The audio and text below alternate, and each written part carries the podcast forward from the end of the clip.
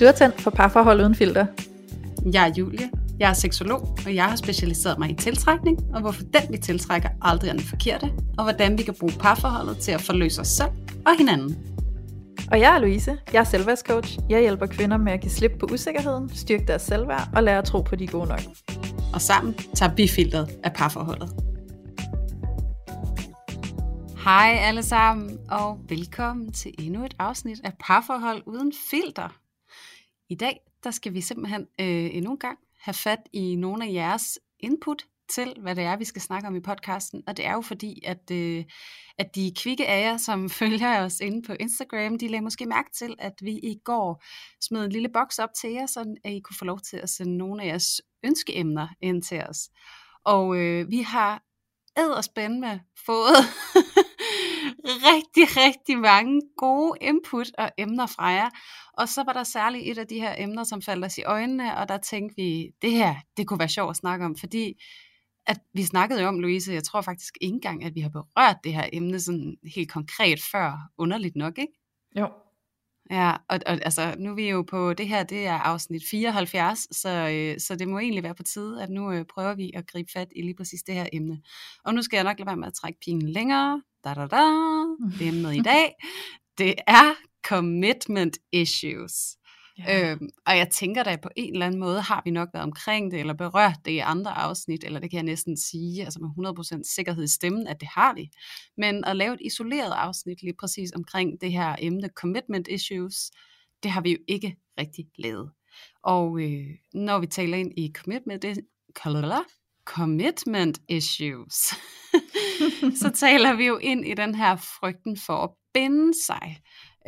Og det kan jo være på baggrund af, at man har nogle tidligere erfaringer, eller nogle såringer, eller måske en eller anden sorg fra tidligere forhold, man allerede går og bærer rundt på i mødet med den nye person. Og så har man simpelthen svært ved at give sig hen til det nye, som man er præsenteret for. Og det kan jo skabe alverdens problemer, udfordringer og ravage i den her relation. Og det kan egentlig også være, at man har været i en relation i lang tid, og at man så begynder at opleve eller få nogle erfaringer med, at man har svært ved at give sig hen, eller committe sig til det her parforhold, så fremt at man måske står i nogle udfordringer, hvor det kræver lidt af os. Så commitment issues, det kan se ud på mange måder, og det vil vi prøve at dykke ned i i dag, og se på, om vi kan kaste noget lys på nogle af de her udfordringer, og altså ikke mindst kaste noget lys på, hvordan vi kan imødekomme de her udfordringer, fordi altså det er virkelig et alment kendt problem, og jeg er helt sikker på, at der ikke sidder i hvert fald ret mange af jer derude og tænker, hvad fanden er det? Eller det kender jeg slet ikke. Fordi jeg tror, at vi alle sammen på en eller anden måde i vores liv har været i berøring med en eller anden følelse af, at det er svært at give os hen, eller at forbinde os, eller binde os til noget i vores liv. Så det skal jeg jo snakke om i dag sammen med dig, Louise, og du har jo lige været på banen kort og kommentere på alle de her skønne emner, vi har fået, men altså sådan helt lavpraktisk, hej. Hej, Julia. Jo, men jeg er spændt på i dag. Ja. Det bliver spændende at kaste os over noget, som egentlig ligger sådan ret meget til højrebenet, som vi så alligevel har været så lidt omkring. Ja. Og jeg kunne egentlig godt starte med at tænke mig at høre dig, Louise. Hvad har du haft udfordringer med at binde dig? Ja, altså... Jeg synes, det er så svært at svare på. Ja, jeg synes faktisk, det er et svært spørgsmål at svare på, fordi jeg har ikke haft, hvad jeg ville kalde for klassiske commitment issues. Altså jeg har ikke været hende der ikke ville indgå i en relation med en kæreste eller sådan et eller andet. Jeg har ikke været hende der sådan har... synes, det var fedt at date, og måske køre sådan lidt casual... whatever, og så ikke rigtig ville blive kærester eller sådan et eller andet.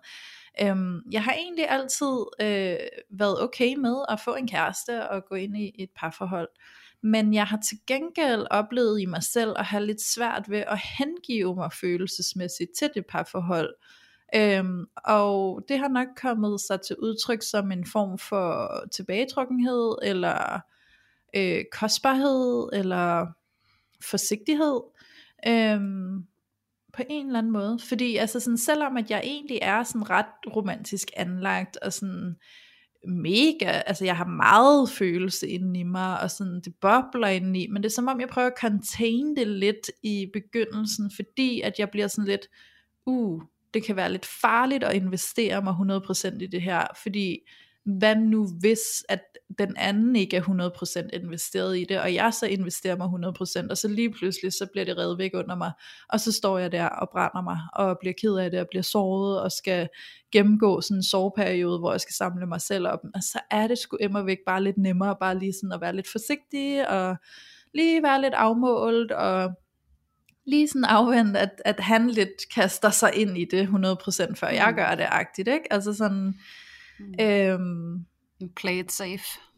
Play it safe på en måde, og alligevel så har det ikke føltes særlig safe. Det har føltes enormt anstrengende, også fordi det har føltes meget kalkulerende, eller sådan den der lyst til at bare kaste mig sådan ind i det, og så bare være all in.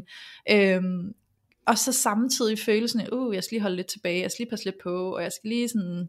Så lige beskytte mig selv lidt og sådan, ikke? Altså, og jeg har oplevet det meget sådan, at sådan helt lavpraktisk har det kommet til udtryk for mig i form af sådan, særligt sådan, hvis jeg er blevet inviteret med ind i familielivet, jamen så har jeg måske holdt mig lidt tilbage, og jeg har sådan betragtet mig selv som værende gæst, og ikke en del af det, altså sådan, så jeg helt også måden, jeg sådan taler på, så det er sådan noget, det er jeres, og jeg er mig-agtigt, ikke? Selv når en familie prøver sådan at inkludere mig meget, og være sådan, men du er jo en del af os, bare sådan, nej, altså jeg er jo gæsten, og i familien, eller sådan, ikke? Og det er først, altså sådan, nu har min kæreste og jeg været sammen i, sådan cirka 5 år, ikke? Og det er først sådan nu, her på det seneste, at jeg sådan oprigtigt er blevet bedre, og god til sådan at inkludere mig selv, og betragte mig selv som en del af familien, og ikke bare som en gæst, der er på besøg hos familien, ikke? Altså, og det kommer egentlig også til udtryk i, at jeg er blevet bedre til nu at være god til sådan, hvis jeg skal stille et spørgsmål til min kærestes søster, så skriver jeg selv til hende, i stedet for at bede ham om at skrive til hende. Sådan så jeg ligesom sådan oplever, jamen det er lige så meget mine relationer, det er ikke bare hans relationer, som jeg står på siden af og kigger på, ikke? Altså som sådan vedhængagtigt. Og jeg kan huske sådan helt tilbage, da jeg var sådan en ung teenager, der gik på handelsskole. Det var meget sødt, så havde jeg kan ikke huske, om jeg fortalte den her historie før i et andet afsnit. Der havde jeg en kæreste, og når jeg overnattede derhjemme, han boede stadig hjemme, fordi vi var unge, så lagde jeg min tandbørste på håndvasken. Og når jeg så kom ud om morgenen, så var min tandbørste blevet sat op i tandbørstegroset. Og det var så hans mor, der havde gjort det. Og så tog jeg den automatisk ud og lagde den ned på håndvasken igen. Og så siger han til mig sådan, hvorfor bliver du ved med at fjerne den på gruset? For jeg tror faktisk, min mor sætter den op i gruset for at byde dig velkommen og inkludere dig og sige, du er velkommen. Og du er en del af det, eller sådan, ikke? Og det var bare sådan en for mig, sådan, det bliver lige lidt for meget, det er jeg ikke klar til. Min tandbørste skal ud og ligge for sig selv, fordi jeg er kun på besøg, ikke? Altså, så det var meget sjovt at se, hvordan det sådan helt praktisk kan komme til udtryk, ikke? Så der er der helt sikkert været, rigtig mange tidspunkter for mig, hvor det ligesom har gjort sig gældende, at det har været en måde at beskytte mig selv, for ikke at skulle sidde i den der dybe sorg, og skulle samle alle pick the pieces op, hvis der jeg bliver såret, ikke? Ja. Jeg tænkte så, hvis nu du havde givet dig hen til, at tandbørsten den skulle stå i kruset, altså den sorg, du måtte gennemgå, når den slet ikke skulle være på badeværelset længere, ikke? Altså, ja, præcis. Altså, lige kommet op i kruset, og så ud igen. Ja, og det er så sjovt, for det er jo som om, at jeg jo inderst inden, af natur faktisk ville være hende, der faktisk bare gav mig helt hen til det, og var sådan virkelig sådan intenst, men så alligevel havde et eller andet beskyttelsesmekanisme, der sagde, pas nu lige på, Louise. Altså sådan, træk dig lige lidt, ikke? Altså hold lige afstand, og hold dig lige kølig her, ikke? Og det har jo selvfølgelig også sine konsekvenser.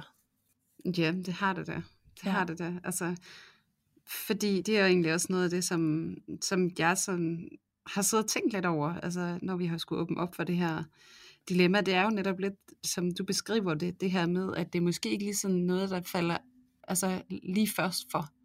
Det er ikke sådan, du kan se, at der er umiddelbare commitment issues, men det kan komme ud i de der bitte små revner, hvor man kan mærke, at der er et eller andet i mig her, som gør, at jeg er svært ved at give mig hen, og man kan sige, det er jo også et udtryk for sådan en almen forsigtighed, som jo også er rigtig fint, vi har, altså som mennesker, så har vi jo et behov for at beskytte os selv mod ubehag og sorg, og ja. Og alle de her ting, vi kan være bange for. Så det er jo også lidt et sundhedstegn, ikke? At man ikke bare så umiddelbart giver sig hen til hvad som helst og hvem som helst. Altså problemet, det opstår jo først, når det er en tilstand, som altså, er vedblivende. Altså det er noget, som vi kommer til at stagnere i. Fordi at den der skepsis, kan man sige, eller tilbageholdenhed, er jo egentlig ganske naturlig og har et ret fint formål i sig selv. Så det tænker jeg måske også er vigtigt at få understreget, at det gør jo ikke noget, at man har det lidt stramt med at sætte tandbørsten op i kruset i den første periode, men på sigt, så skulle det faktisk gerne være sådan, at man har det helt fint og afslappet med, og at man helt naturligt en dag når til et punkt, hvor det gør man bare. Ja.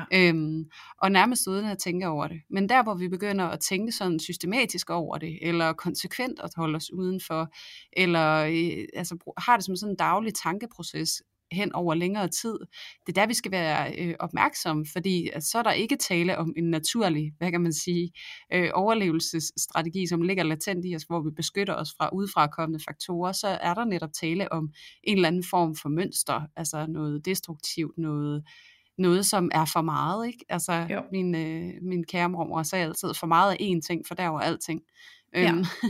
Så det er det der med, at det der, så bliver det jo lige pludselig destruktivt, selvom det jo i første omgang er noget konstruktivt, at vi netop passer lidt på os selv, ikke? Så det er den der overgang, der er vigtig at få øje på. Ja, fordi det kan jo også betyde, at der er nogle ting, vi misser, altså der er nogle ting, vi går glip af, hvis ikke vi kan hengive os, altså sådan... Nu ved jeg i hvert fald for mig og min kæreste, vi har tit snakket om sådan det der frihedsbehov, som vi begge to i realiteten har, og min kæreste har det nok lidt mere end jeg har. Så nogle gange, hvis vi har snakket om det der med at få børn, jamen så kommer der sådan en instant frygt for, shit mand, så har vi jo ikke nogen frihed, ikke? Altså så kan vi ikke bare være spontane, og så er man virkelig bundet, ikke? Men hvor at vi også har snakket om det der med, men hvis man kæmper så meget for at skulle kunne være enormt fri, hvad går man så glip af? Så lad os nu antage, at man fravælger at få børn, fordi man bare gerne vil være fri. Og det siger jeg ikke, der er noget galt med. Det kan lige så vel være, at det er det, mig og min kæreste ender med at gøre. Det ved vi ikke endnu.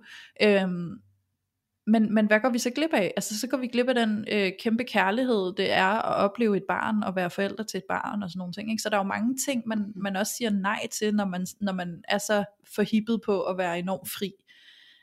Som det jo typisk bunder i, eller det kan det bunde i hvert fald, hvis man har commitment issues, ikke? Jamen, og så alligevel synes jeg, det er et interessant scenarie at stille op, fordi at man kan sige, altså man kunne godt argumentere for, at I nu netop har commitment issues, når I ikke kan commit jer til noget, som et barn for eksempel. Men jeg synes, det er et rigtig fint eksempel, fordi så det, om I jo gør, det er jo måske faktisk at commit jer til en måde at være i livet på. Ja. Altså, så det er jo også et commitment, så det der med, at jeg synes, det er et ret fint eksempel i forhold til måske at tale ind i, at commitment ikke ser ud på en måde. Altså sådan, det er ikke noget normativt, vi kan sådan definere sådan endeligt, men det er jo bare det der med netop at kunne tage en beslutning om noget, og så give sig hen til den beslutning, ikke? Altså det er jo der, hvor commitment, det sker. Ja, jeg sidder og tænker, når du siger det der, Julie, så vækker det noget inde i mig, hvor jeg tænker, i virkeligheden skal vi måske få øje på, om vores beslutning i forhold til commitment er frygtbaseret eller begejstrings/kærlighedsbaseret. Præcis. Det er så godt, du siger det. Jeg har lige siddet for ganske få øjeblikke siden og skrevet frygten for det trivielle FOMO, ikke? Jo. Og det har jeg jo skrevet, fordi det netop er det der, som du fortæller lige nu, ikke? Altså om den beslutning, vi tager, det commitment, vi laver, om det er taget netop på baggrund af en frygt for noget trivielt. Det kunne for eksempel være leverpostej og børn og hverdag, sådan en FOMO, eller det er fordi, at man netop har en passion, eller noget, man vil udleve, som man gerne vil committe sig til.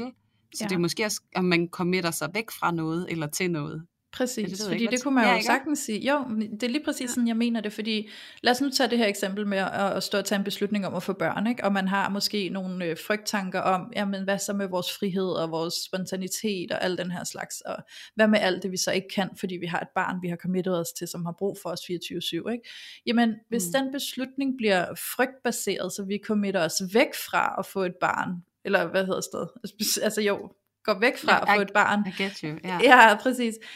Så det er jo frygtbaseret, og hvad er det så, vi går glip af, bare fordi vi er bange?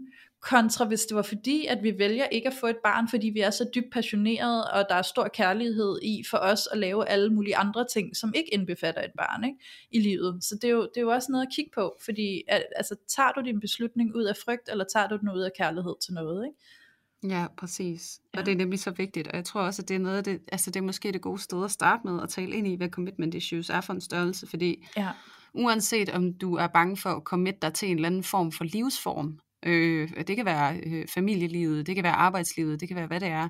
Ja. Altså det kan jo være en livsform, men det kan jo også være til mennesker.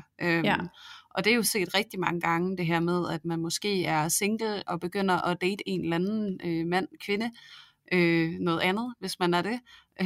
Og der er en eller anden i den her relation ud af de her to mennesker, som har besværligheder med at så give sig hen til den her relation, eller ikke helt kan tage beslutning om, vil jeg ikke, og jeg kan godt lide det bare casual, og den anden måske længes efter en eller anden form for dybere commitment til hinanden, og til den relation, I er ved at bygge op.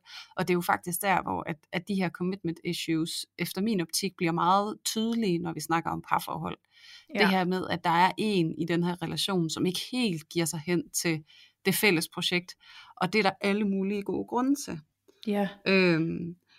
Og det ved jeg ikke, vil du lige sige noget til det, Louise? Ja, så har det vil jeg faktisk gerne. Jeg gerne have med. Ja, kom med det. Ja, altså jeg sidder nemlig og tænker, at når vi nu snakker om det her med, så dater man, men der er måske ikke fuld commitment og de her ting, ikke? Et klassisk scenarie er jo et par, som er kærester, og hvad kan man sige, måske har været kærester i noget tid, men de er ikke der, hvor de sådan har flyttet sammen, eller valgt at få familie, og alle de der ting, ikke? Og så se det her scenarie af, at når det lige pludselig kommer på tale, det der med virkelig at slå pjalterne sammen, og sådan, okay, nu skal vi til at skabe et liv sammen, hvor vi bor sammen, og måske skal stifte familie sammen, og sådan noget, at så er der en, der lige pludselig bakker ud, sådan, nej, det er jeg faktisk ikke klar til, og det har jeg ikke lyst til, og sådan. Og når man så ser den der med sådan, det er faktisk ikke et spørgsmål, om du ikke er klar lige nu, fordi nu er der gået lang tid, og du er stadig ikke klar. Så måske er det et spørgsmål om, at du aldrig bliver klar til at committe dig til det liv, det vil sige, at vi flytter sammen og stifter en familie, og sådan virkelig slår os sammen på den måde, ikke? Og der kommer jeg sådan til at tænke på det her element af, at der kan jo sagtens være nogen, der synes, det er rart at være kærester, fordi det er meget trygt, og det er en dejlig tryghed, at jeg har en kæreste, men jeg er egentlig ikke investeret i dig på den måde, at jeg har lyst til at gå videre med dig, at jeg gerne vil ud og stifte et helt liv med dig, hvor vi sådan virkelig slår os sammen, ikke? Men at det kan jo sagtens være, at den commitment bliver mulig med et andet menneske. Og det er jo sådan der, hvor jeg tror, at nogen bliver enormt såret og ked af det, fordi sådan, du har egentlig holdt mig for nar, kan det jo føles som om. Men det er jo ikke det, som personen sandsynligvis bevidst har forsøgt at gøre, men det er egentlig fordi, at de sådan har en eller anden form for issues, hvor de har brug for trygheden, så det gør de gerne med et menneske, de ikke er 100% investeret i, og så er det okay, at det hele ser ud som om, at vi er på vej den vej, men lige inden, at vi skal til at tage det next step ind i et andet level, så slår jeg bremseklodserne i, og så smutter jeg, fordi så skal jeg ikke med videre, ikke? Ja. Det tænker jeg er en klassiker. Jamen, det kan jo det sagtens være, og den har jeg da også set. Og der er det jo også tit, altså så hvis man skal prøve at, ligesom at placere en eller anden form for forståelse eller ansvar i sådan en konstellation, så tænker jeg jo, at det er vigtigt at understrege, at der handler det jo om personen selv, og som du siger, Louise, den her med at have en eller anden tryghed i at have en kæreste, og det måske faktisk er mere det, som der er repræsentationen, end det er den anden, som menneske, der er repræsentationen for den person, som har problemet med at committe sig, hvor at den her person, som har svært ved at committe sig, og som står i lige præcis det her scenarie, vil ofte have en tilbøjelighed til at have en overbevisning om, at de ikke kan stå alene. Jeg er afhængig af at stå sammen med nogen, fordi at alene, så går jeg i stykker. Ja. Og det er der alle mulige gode grunde til, som jeg også kommer til at gå mere ned i. Men jeg tænker, der er også et andet scenarie, som jeg har lyst til at fremhæve, når vi taler om den her lidt mere personrettede frygt for commitment. Så er der jo også den her frygt for commitment til en bestemt livsform. Ja. Hvor det egentlig kan være sådan, jeg elsker dig så meget, jeg elsker, at tingene er, som de er nu, men jeg er så bange for forandringen, og hvad gør det ved os? Og det, så er det jo ikke længere rettet mod den person, men mere det der ukendte, eller den der livsform, som vi ikke kender til, eller som jeg kender til fra mit eget liv, hvor jeg ikke har haft en succesoplevelse.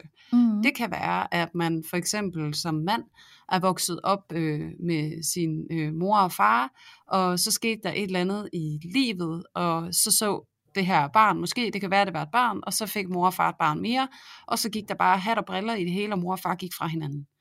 Mm. Så har det her lille barn oplevet subjektivt, at når det her sker, så er det her, der kommer efter. Ikke? Ja. Altså, så det er det der katastrofetanker.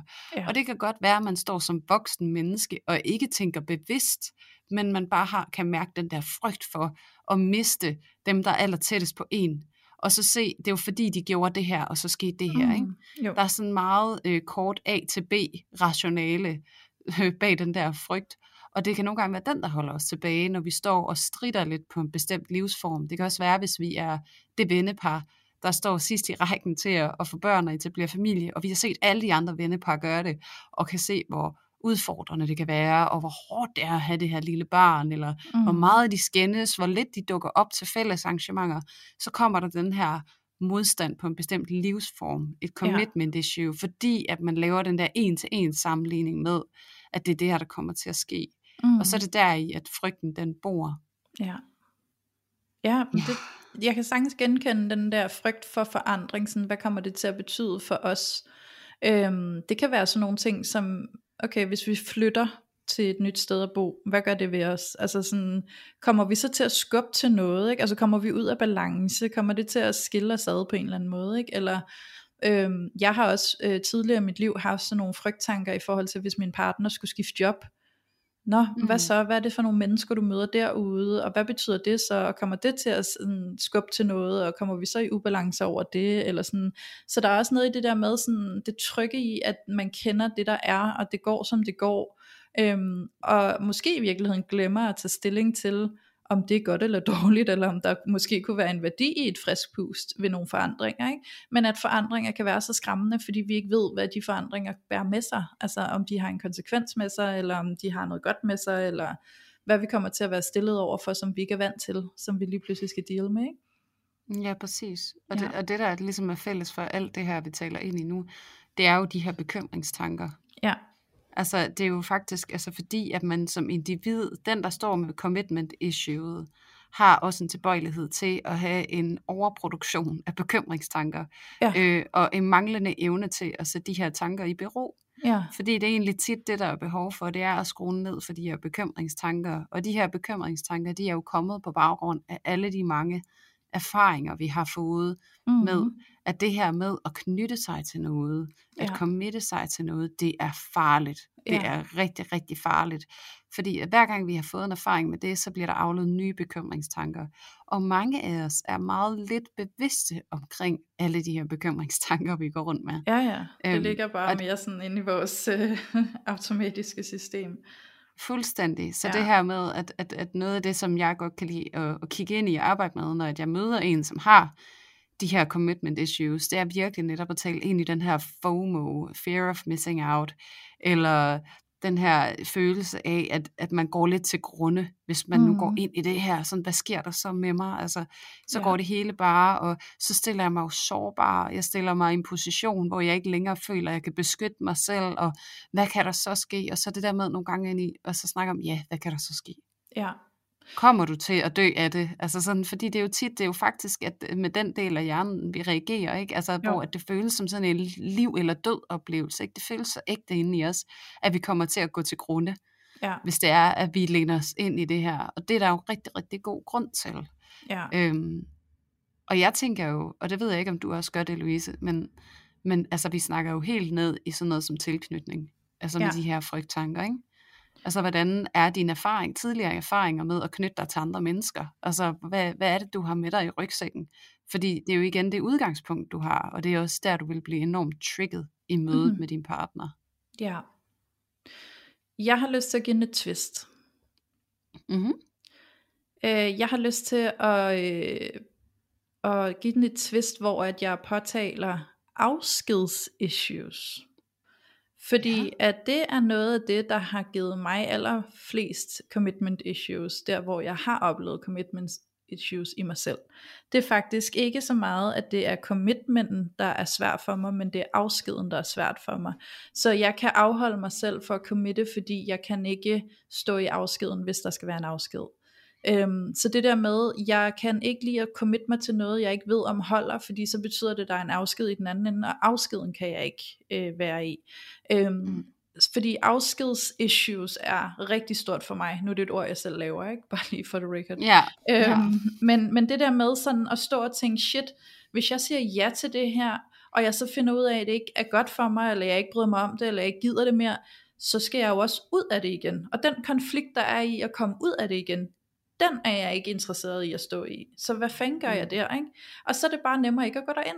Altså, og det, altså sådan afskedsissues er kæmpestort for mig. Altså jeg bliver sådan enormt berørt af det. Altså det kan være sådan noget som at nu havde jeg eksempelvis et deltidsjob, som jeg var virkelig glad for, som jeg sagde op sidste år for at gå fuldtidsselvstændig.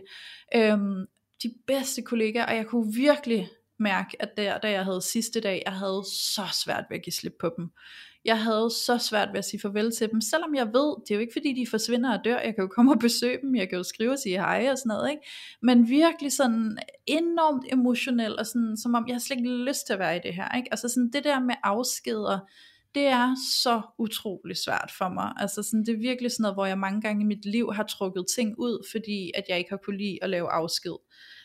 Og det kan jeg mærke, at det gør sig også gældende, hvis nu at der kommer nogen, det kan være en veninde, eller det kan være hvem som helst, hvor det ikke er en romantisk relation, der kommer og foreslår, skal vi ikke lave det her sammen, eller skal vi ikke gøre det her, så kan jeg blive sådan helt, nej, fordi jeg ved ikke helt, hvad det er, og jeg ved ikke, hvad det vil sige, og hvis jeg binder mig til en eller anden aftale med dig nu, om at der er en forventning om, at vi skal det her, og jeg lige pludselig gider alligevel, så har jeg et problem, når jeg står i den der konflikt af at skulle afbryde det med dig igen.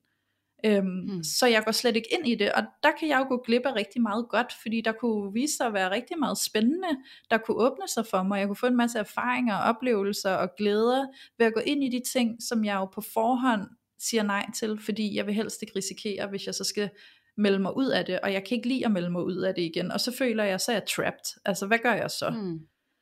Og det kan være sådan nogle meget, meget små og basic ting, sådan helt ned til sådan, har du lyst til, at vi ses i dag? Det ved jeg faktisk ikke lige, fordi, hvad så hvis jeg efter 2 timer ikke gider at være sammen med dig mere, så kan jeg ikke komme ud af aftalen, og så skal jeg være sammen med dig de næste 5 timer, og der vil jeg måske godt bare have været hjemme og slappe af, og du ved sådan, det er sådan nogle små ting, ikke? Altså jeg kan gå og bare tænke, det kunne faktisk være meget hyggeligt lige nu, at spørge en veninde, om hun vil med ned til stranden, eller sådan et eller andet, ikke? Og så alligevel, så lader jeg være, fordi, hvad nu hvis jeg alligevel ikke, og så kan jeg ikke komme ud af det, og du ved, helt bitte små bagateller. Altså det du beskriver der, Louise, det er jo netop kernen af commitment issues. Ja. At man har svært ved at give sig hen til noget, fordi man er nervøs for, altså hvordan det udarter sig.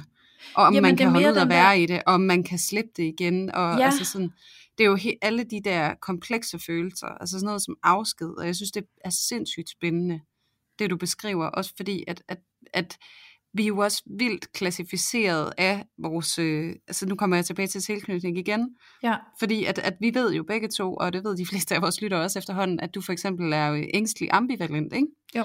Og noget af det, som virkelig kendetegner den tilknytningsstil, det er jo faktisk frygten for afsked. Ja. Og det er jo lidt fordi, at den ængstlige ambivalente har erfaringer med, at de ikke helt kan regne med, eller finde ud af, hvornår er mor der, hvornår er mor der ikke, eller hvornår er min omsorgsperson der, hvornår er de der ikke, tør jeg at læne mig ind i den her tryghed, fordi jeg ved jo ikke, om de forsvinder, eller tør jeg ikke at gøre det. Så den her ambivalens omkring, sådan, kan jeg læne mig ind, skal jeg læne mig ud, og hvad hvis jeg læner mig ind, og så jeg gerne vil læne mig ud igen, altså sådan hele den her med at være utrolig ambivalent og utryg, ikke? Jo. Det er jo super spændende, og, og så kan jeg jo så sidde også, altså hvis jeg skal prøve at drage mig selv ind i det også, jeg er jo undvigende. Så jeg har jo sådan en tilbøjelighed til nærmest aldrig at give mig hen og have sådan evigt svært ved det. Jeg har slet ikke alle de der tanker, fordi at jeg, og det sjove er jo, og det var derfor det er vildt spændende at så høre dig, fordi at jeg kan ikke genkende det, men på en måde kan jeg også, fordi jeg har det måske mere sådan, at hvis jeg går ind i noget, så går jeg altså bare ud af det, hvis jeg vil. Ja. altså sådan, og så gider jeg ikke noget drama på grund af det. Altså sådan, fordi at jeg overgår ikke konflikten. Altså jeg er konfliktsky, jeg er helvede til, men det der med, at hvis jeg læner mig ind i noget, så skal jeg også bare kunne trække mig ud af det. Ja. Og så kan jeg godt grave mig lidt ned under en sten-agtig. Ja. Og det er jo fordi, at jeg er jo vant til, som undvigende, så er mønstret jo med omsorgspersonerne, at man ikke bliver som sådan set og hørt og anerkendt, sådan som man er. Altså, man har sådan en forventning om, der er jo ikke nogen. Ja. Og der er jo ikke nogen, jeg har brug for mig. Altså sådan, at man gør sig selv lidt ligegyldig, og man gør andre ligegyldige på en eller anden måde, ikke? Jo. Så på den måde, så kan jeg se, jeg kan måske have sådan lidt mere sådan en melankolsk, sådan, hvorfor knytte sig til noget eller nogen, fordi det er jo lige meget. Altså sådan, ikke? Ja. Sådan apatisk på en eller anden måde, men nu tænker jeg, vil bringe det ind, fordi det er også virkelig sjovt at så høre, hvordan de der commitment issues kan se meget forskelligt ud. Også fordi jeg tror, det er virkelig vigtigt, også for dig, der lytter med, sådan at få de der perspektiver på, hvor forskelligt vi kan opleve det. Fordi det kan være, at du måske er i en relation med en person, der ikke kan committe sig, og du går og er dybt frustreret, fordi du gerne vil committe dig, og du vil gerne have, at vedkommende committer sig til dig. Og det er hårdt, og det er sorgfuldt, at personen har commitment issues. Så er det måske vigtigt også at kunne forstå, hvorfor de har det sådan, altså hvordan kan det se ud inde i dem, ikke? Og igen, nu kommer Julie og jeg med to vidt forskellige måder, jeg genkender jo heller ikke din måde, Julie, at have det på, fordi det er ikke sådan, jeg har det.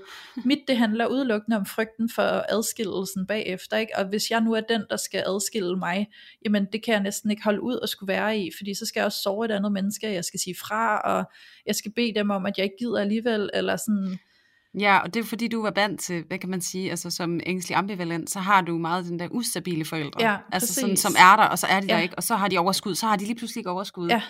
Og jeg var vant til, mine ikke er der, så jeg var sådan, de er jo ligeglade, det er jo lige meget. Præcis, og det har jeg jo slet ikke, for jeg har jo den der følelse af, at hvis jeg siger ja, så skal jeg sige et fuldblods ja, ikke? Altså, og det er den der følelse af, så har jeg ikke mulighed for at trække mig igen, hvis jeg gerne vil, ikke? Og det ved jeg jo godt med min logiske sans, at jeg har muligheden for at trække mig, men der er bare så mange ubehagelige følelser forbundet med så at skulle trække mig igen og komme ud af det igen. Så det er frygten for ikke at kunne komme ud af det igen, ikke? Og sidde fast i det, hvis jeg først er gået ind i det. Yeah. Så jeg tror, at det er så sindssygt vigtigt det her, men netop at få sat lidt perspektiv på, at det kan være så forskelligt, hvordan vi oplever det. Det der med at være bange for at gå ind i noget, ikke? Også så, at dem, der står som pårørende til en med commitment issues, måske kan forstå, hvorfor den person har det sådan. Og måske i virkeligheden kan støtte dem, eller møde dem lidt i det, eller give dem noget plads, i forhold til, at det er sådan, de har det. Så hvordan kan jeg måske give dig pladsen til, at du kan føle dig mere tryg ved det, ikke?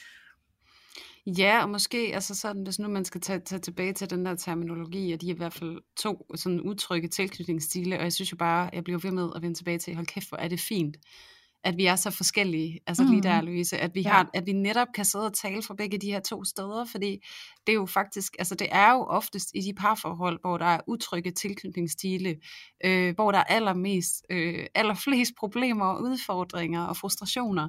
Ja. Så det der med, at vi kan sidde og være repræsentant for, hvordan det kan se ud i de stile der, det synes jeg bare er så fænomenalt. Ja.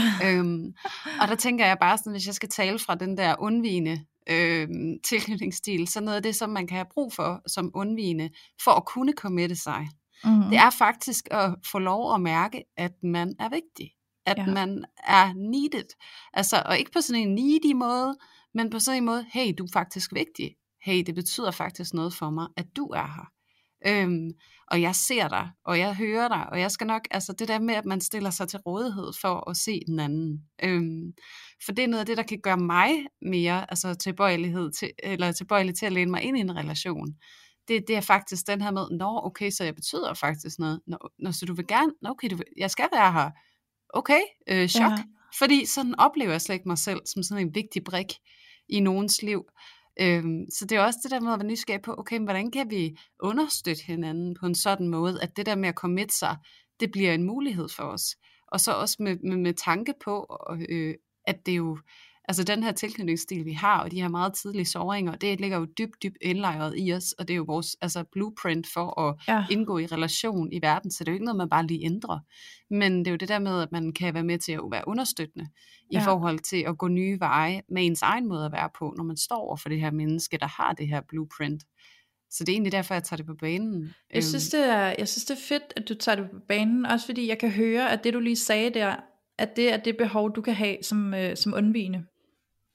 For jeg genkender det ikke i mig selv.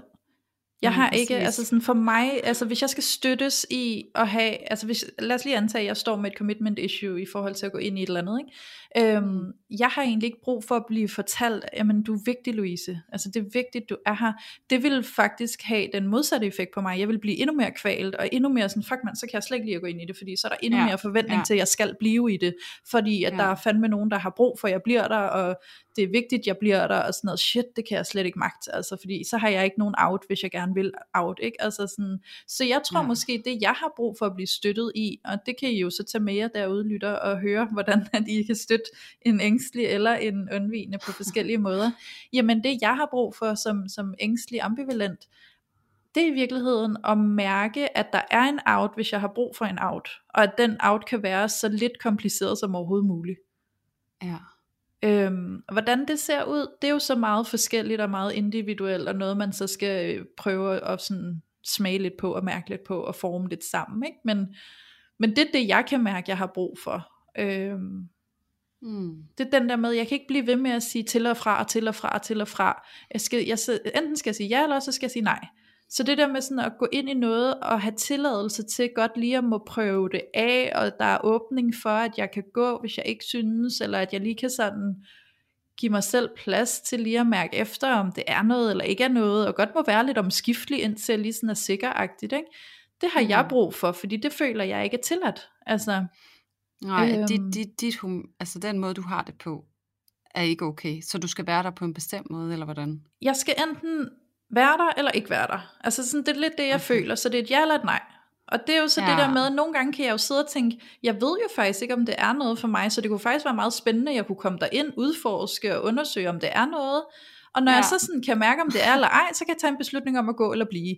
Men den føler jeg bare ikke er tilgængelig for mig. Altså jeg ved jo godt at det er det, men det er som om det bliver så besværligt, og det bliver så kommer det der afskeds, præcis, så kommer afskedsdilemmaet på banen igen, sådan den der med, så bliver det også bare så besværligt og kringlet og bøvlet, hvis jeg så skal til at gå fra det, og hvad hvis der er nogen der bliver såret, og hvad hvis jeg også bliver såret af at skulle gå fra det, og sådan, så er det måske nemmere jeg bare slet ikke går ind og undersøger det, ikke? Altså sådan, så bliver jeg bare herude. Ja, og det er jo det du beskriver det jo så godt, altså lige hele sådan kerneessensen af den tilknytningsstil, ikke? Det er ængstligt, nej, og hvad alle de følelser, og det, hvad skal vi gøre med dem, og så samtidig er det ambivalent, shit I stay, og shit I go, altså sådan, skal jeg ikke, fordi enten så er det 100%, eller så er det 100%, ikke? Altså, der er ikke det der, altså det bliver meget sådan sort-hvidt på en eller anden måde. Ja. Og ubærligt. Ja. Og så, jeg er nødt til lige at knytte noget, kan jeg mærke, til det der med at være undvigende, fordi at sådan som jeg hører dig reagere på det, så tænker jeg sådan, hvis det er sådan du hører det, så er jeg nødt til at sige lidt mere om det, fordi at jeg kan også mærke, at jeg har den der modstand på, at der er brug for mig. Ja. Jeg har ikke, og det har jeg jo også sagt før i tidligere afsnit, og noget af det, som jeg synes er så befriende ved det parforhold, jeg er i nu, det er, at jeg er gået ind i det med en melding om, jeg har ikke brug for dig. Ja. Men jeg vælger at være sammen med dig. Ja. Og derfor så er det ikke det at være vigtig, er ikke det samme som at have brug for. Jeg har brug for at vide, at jeg er vigtig for nogen, og at det har en betydning, at jeg er her. Men med det sagt, så er det også på den måde, at jeg får en klar fornemmelse af, at jeg må være her, som jeg er. Ja. Fordi det der jo også sker som undvigende, det er jo, at jeg som barn har jo meget tidligere erfaringer med, at mine følelser, særligt i forhold til, hvis det var vrede eller frustration eller kederlighed, dem var der ikke plads til. Og det er ikke fordi, at jeg har haft en ond mor eller noget som helst, men der er egentlig mor, 3 børn og 1000 ting at forholde sig til at bolde i luften.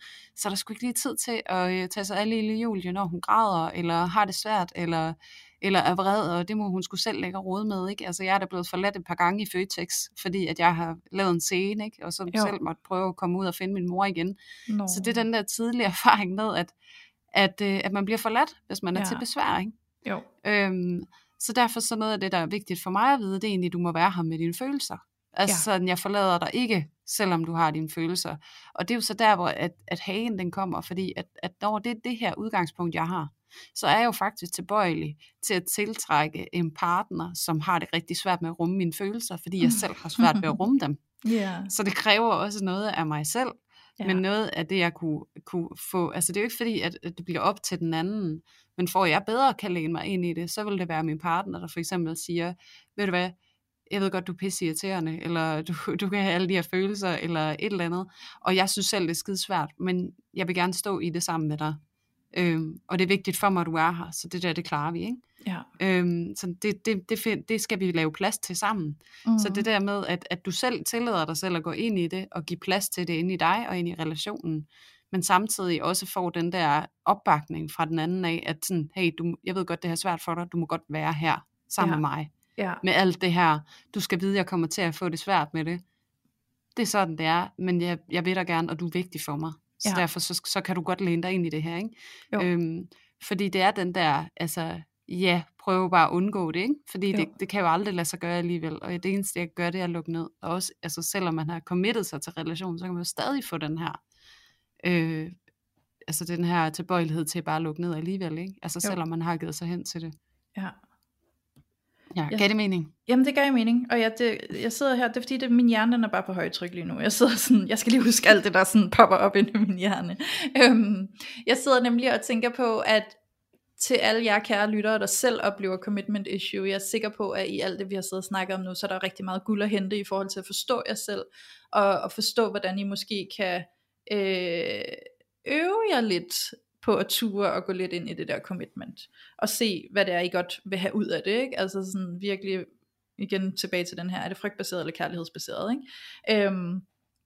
Men jeg har også lyst til, Julie, at vi måske lige berørte det her med, hvad nu hvis man er den der står i en relation, og modparten ikke vil committe sig, men man rigtig gerne selv vil committe sig, og det er rigtig svært at føle at ens partner ikke vil committe sig, fordi det er sådan lidt en følelse af en afvisning. Altså det er sådan en følelse af, hvorfor vil du ikke committe dig sammen med mig? Hvordan man, altså der er sådan flere tanker jeg har i det, men både det der med, hvordan kan man så kommunikere med den partner, fordi igen skal vi huske, at rigtig mange mennesker har jo ikke den selvbevidsthed til at forstå sig selv i en høj nok grad, at de kan italesætte, hvad deres commitment issues handler om. Nogen italesætter det slet ikke, men det er bare en adfærd, man kan mærke på dem. Så hvordan kan man måske stå som partner til den person, der har commitment issues, og så snakke med dem om det, og måske komme et eller andet sted hen, hvor man kan tage nogle beslutninger sammen om, hvad der skal ske med den relation, man står i, hvis nu at den ene part bare har en adfærd, der udstråler, at de ikke er klar til at committe sig, ikke? Altså jeg ved ikke, om man bare kan komme med sådan det umiddelbare svar til det spørgsmål, men man kan prøve at forholde sig til det i hvert fald. Jeg kommer lynhurtigt til at tænke på den største kliché, når det kommer til commitment issues, og det er jo det her med, at jeg er bange for at blive såret igen. Altså, hvor at der er ikke så meget at gøre, fordi det du står overfor, når du står overfor et menneske, der kommer med den udmelding, så er det et menneske, der er fuldstændig, hvad kan man sige, stagneret i frygt. Ja. Jeg går ikke ind i noget, jeg gør ikke noget, fordi jeg har erfaring med nederlag, eller svigt, eller såring, og jeg beskytter mig selv fra noget, der gør ondt. Ja. Og det er jo desværre en folkesygdom, at vi konsekvent går og beskytter os selv fra alt, hvad der gør ondt i den her verden. Altså, alt skal være nemt og hurtigt og smertefrit, så vil vi gerne. Men hvis der er noget, der bliver lidt udfordrende eller lidt hårdt, eller vi skal sætte noget på spil, som er svært, så har vi desværre en tilbøjelighed til at bakke ud af det. Ja. Og det er jo også noget af det, vi ser i alle de andre ting, vi taler om. Det kan, altså IKEA-kulturen igen, ikke, på datingmarkedet, at så swiper vi videre, eller det var hårdt, så går vi ud af det, så finder vi noget nyt, ikke? Og så står vi alligevel og bryster os af, hvor såret vi blev, og hvor hårdt det var, men hvilken indsats gjorde vi også for at lave om på det? Ja. Så det er jo sådan en selvopfyldende profeti, når nogen står og siger, at jeg er blevet så såret, og det gør så ondt, hvor at igen, og du har jo ret i, at der er jo manglende selvindsigt tit og ofte, når man kommer til den konklusion, men jeg drømmer jo om, at hvis man står med den frygt og siger, jeg er så bange for at blive såret, at så ligesom at komme videre, altså get over it, og så sige, der er en grund til, at jeg skulle gennemleve de her ting, og det var fucking hårdt, og jeg har været så såret, som jeg aldrig har været før, og jeg er så bange for at gå igennem det igen. Ja. Men der var også en grund til, at jeg skulle erfare de her ting. Og hver gang, at jeg bliver såret, så bliver jeg også bedre til at håndtere det, fordi jeg har en ny erfaring. Så det er jo den der, altså frygten for, at vi ikke klarer det, det er frygten for at dø, dybest set, som vi faktisk kommer i kontakt med. Så den er jo bare så voldsom. Så hvordan man møder det, når man står for et menneske, der har den der fortælling omkring sig selv, at de ikke kan holde til at blive såret en gang til, så er der faktisk ikke sindssygt meget, man kan gøre for at debunke det, fordi det føles så ægte for dem. Men jeg tror, at det, jeg vil sige til den person, der står for et sådan menneske, skal tage stilling til, hvad de selv vil, og måske være nysgerrig på, hvorfor de selv ender med at rende ind i et menneske, der står det sted i livet. Er du et sted, hvor du tiltrækker mennesker, som er utilgængelige for dig, som er lukket ned følelsesmæssigt, fordi du har en historie, som du skal gøre op med. Ja. Så det er jo det der med, skal du være mere nysgerrig på, sådan, hvad er det, altså har jeg en erfaring med, at mennesker de er emotionelt lukket over for mig, så derfor bliver jeg ved med at rende ind i det, indtil jeg forholder mig til det sorg, jeg har inde i mig selv, dealer med det, flytter mig fra det, og så tiltrækker jeg en ny slags menneske, som er meget mere afklaret følelsesmæssigt, og tilgængelig følelsesmæssigt. Så jeg ser jo igen, altså den skal gå lidt indad, ikke? Altså til at, hvad fanden er min aktie, at jeg står her over for dig, som ikke kan tage mig ind? Ja. Jamen, hvad er det, du vil? Hvad er det, du skal gøre op med, så du stopper med at møde de her? Og der er også mange, der siger sådan, jeg møder bare fyre, der kommer med knalde, ikke? Og så er det sådan, jamen ved du hvad, så skal du slette din Tinder-app, og så skal du finde ud af, hvorfor du møder mennesker, der er emotionelt utilgængelige for dig. Ja. Så der kan altså være det, sådan en hel, altså det er jo sådan en skjult commitment issue, man ikke engang selv er klar over, man har, som gør, at man involverer sig, og man tillader sig selv at være sammen med folk, der faktisk ikke sådan oprigtigt vil en, ikke? Ja, præcis. Altså der er en eller anden læring, der er en grund til, at du står over for et menneske, der har commitment issues. Det kan jo være sådan noget med, at du ikke tror på, at du er det værd. Altså det kan jo være sådan en følelse af mindre værd i at tænke, jamen jeg fortjener kun dem, som egentlig ikke gider mig ordentligt, fordi det er det, jeg måske tror på, at jeg er værd her i verden, ikke? Præcis. Ja, præcis. Og det er jo det, hvis du har en erfaring med at enten mor eller far var følelsesmæssigt utilgængelige for dig. De kunne ikke lukke dig ind. Du følte dig altid skubbet lidt væk. Lidt, ej, far har travlt, han skal arbejde. Eller mor, hun har travlt, hun skal handle ind, og hun skal gøre rent, og det må du lige vente med, og der er ikke lige tid. Og, altså, hvis det er den historie, du har med dig, hele tiden at blive afvist, jamen, så er det formentlig det, du vil blive ved med at møde ude i dit voksne liv, indtil du begynder at gøre op med det. Altså, fordi det, der sker, når vi bliver afvist tilstrækkeligt mange gange i vores barndom, det er jo, at vi skaber en fortælling omkring os selv, et narrativ om, at jeg er sådan en, som er lidt i vejen og er lidt irriterende, og som man ikke rigtig måske har overskud til. Jeg er sådan krævende, eller sådan, jeg skal gøre mig selv lille eller mindre, eller jeg skal please, eller så laver vi de her fortællinger omkring os selv, som så gør, at vi tiltrækker nogle mennesker, som altså på en eller anden måde vil bekræfte os i det, fordi det er det, vi ser omkring os selv. Så hvis du står for en... Ubevidst opsøger vi det i virkeligheden. Ja, præcis, fordi at det er jo det, vores virkelighedsbillede det er. Det er jo det, vi har rod i. Det er derfra, min verden går, som en gammel sang. Den går, ikke? Jeg tænker, at det er sådan, altså for sådan en person, de kan jo sagtens faktisk have stødt ind i mange, der oprigtigt gerne ville dem, men det er som om, de var blinde for det, eller også så følte de sig frastødt af det, fordi det kender jeg ikke, det ved jeg ikke, hvordan man gør, og det er sådan helt kvalmende for mig, at du vil mig så meget, fordi det er ikke det, jeg forbinder med at være i en relation med et andet menneske. Jeg forbinder at være i relation med et andet menneske af, at jeg skal afvise sådan, så jeg skal knokle for, at du vil have mig-agtigt, ikke? Ja, præcis. Og det er jo den anden, det er jo fra den anden side også. Altså sådan, der kan du også se, hvor hvis man møder en, der er meget needy, så kunne det jo faktisk være, at det er en, som måske har haft enormt needy mor, altså som måske altid har brudt ind, eller ikke respekteret grænser, eller altid ville have, at du skulle være tilgængelig, eller gøre, når der blev sagt og sådan noget. Så strider du fuldstændig på et menneske, som ved dig rigtig meget, ikke? Så der er så mange fortællinger, men det er jo, og det er jo uanset hvilken position vi taler ud fra, så er det jo kun altså kigge ned i min egen rygsæk. Hvorfor fanden står jeg over for dig? Hvorfor fanden står jeg over for den her udfordring? Og hvis man skal tale ud over det, og måske sådan mere lavpraktisk ind i sådan, hvordan kan vi gribe det her møde an mellem hinanden, så er det jo egentlig, at hvis du kommer til en eller anden fyr for eksempel og siger, jeg vil pisse gerne det her, og jeg vil gerne noget seriøst med dig, og jeg vil gerne noget mere med dig, og han bare sådan, jeg er bare ikke lige ude efter noget seriøst, og jeg vil gerne have det casual, og jeg er ikke lige klar til at binde mig, og jeg har også de her dårlige erfaringer, og jeg er sgu ikke klar til at blive sovet igen, og, eller hvad fanden de siger, ikke? Altså, så er det også bare, altså det eneste du kan gøre lavpraktisk, det er at være nysgerrig, og sige, okay, jamen, og igen, ikke sådan begynde at forsvare, jeg sover dig aldrig, og jeg elsker dig jo, og jeg kunne aldrig finde på at gøre det, som din eks har gjort, og sådan, lad være.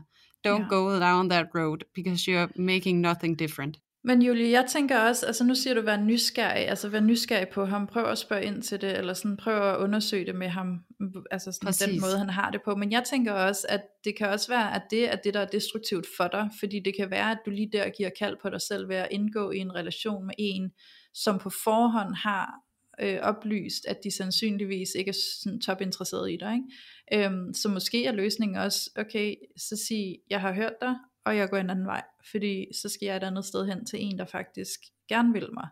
Det er 100%, men ja. Der kan jo også være den, altså, der kan jo også være en åbning for, at man kan løse noget med hinanden, og det er jo også, hvis man kigger tilbage i Jytte Vikkelsø termer, ikke?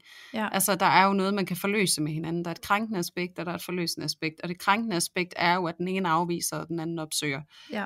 Og der er en mor-far dynamik i en eller anden forstand der. Ja.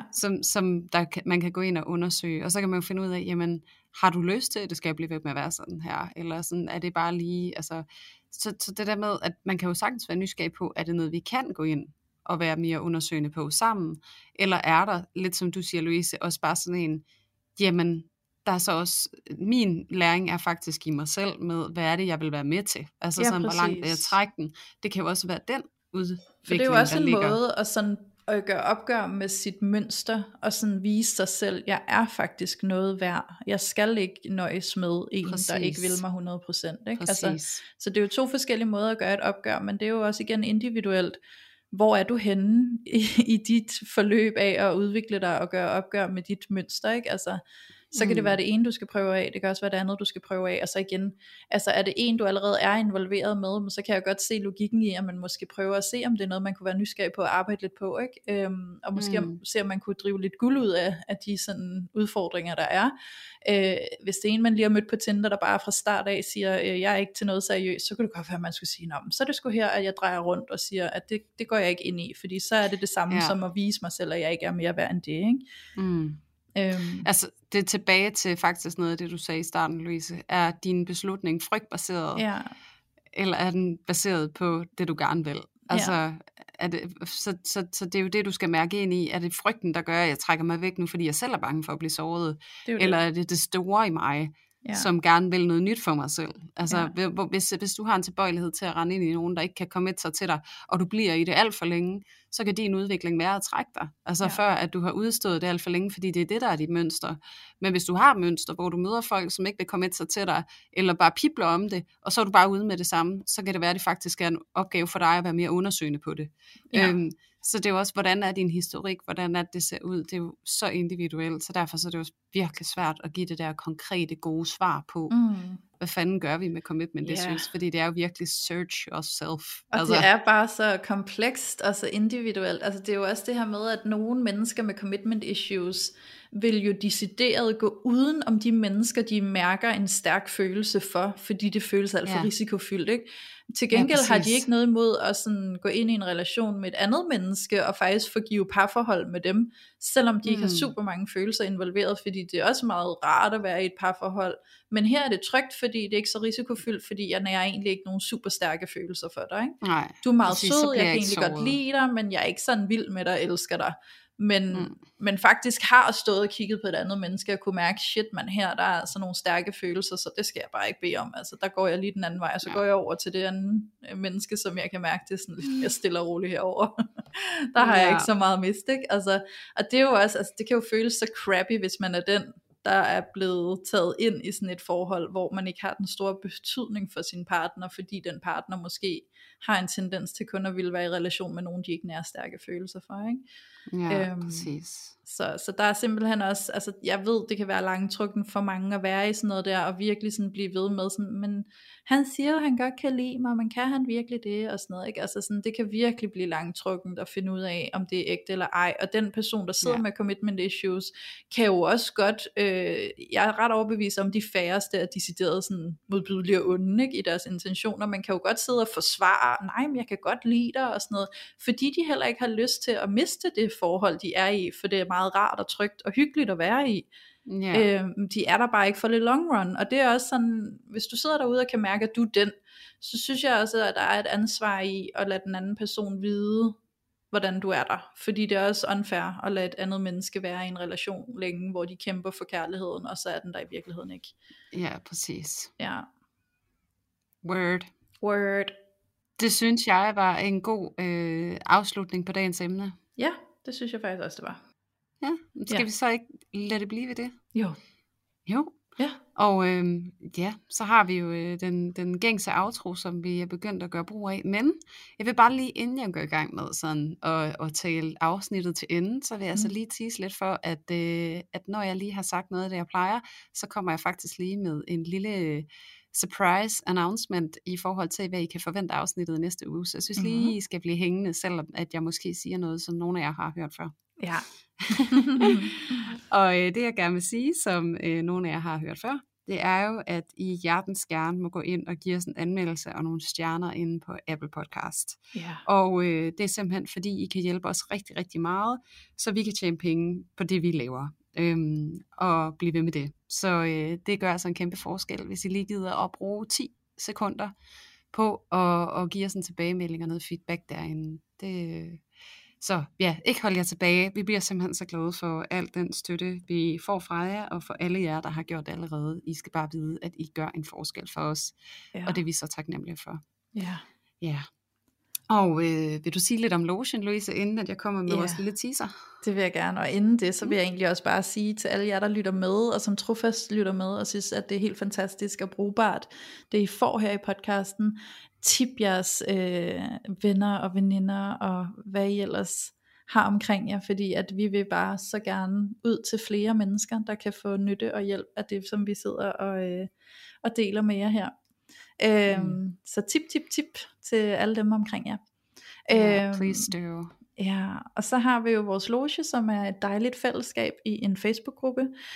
Du kan finde den ved at gå ind på Facebook og søge på parforhold uden filter-logen, og så lukker vi nye medlemmer ind hver tirsdag.